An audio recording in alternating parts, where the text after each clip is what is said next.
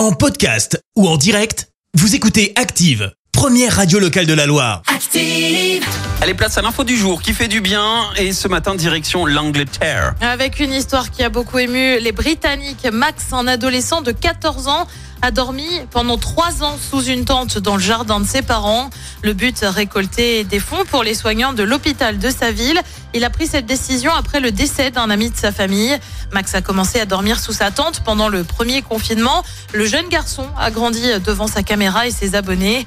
Il a passé plus de 1000 nuits dehors. Il a surtout récolté plus de 700 000 euros euh, pour les soignants. Au début du mois, il a passé sa dernière nuit sous sa tente. Le jeune adolescent a été invité pour assister au couronnement de Charles III le 6 mai prochain. Bon, ça, c'est classe. Il doit être tellement heureux. T'imagines, 3 ans, il a commencé, il avait 11 ans. Et ben, en fait, tu sais quoi, j'étais en train de faire le calcul. Ça veut dire qu'en fait, là, euh, à l'âge de ma fille, pendant qu'elle, elle veut son confort avec sa petite couette, sa chambre tout bien décorée, lui, il était dans une tente, quoi. Lui, il a dit genre, euh, je m'en fiche, je fais comme ça, quoi. Ouais, les ça. parents ont dû dire, mais non, c'est pas une bonne idée, etc.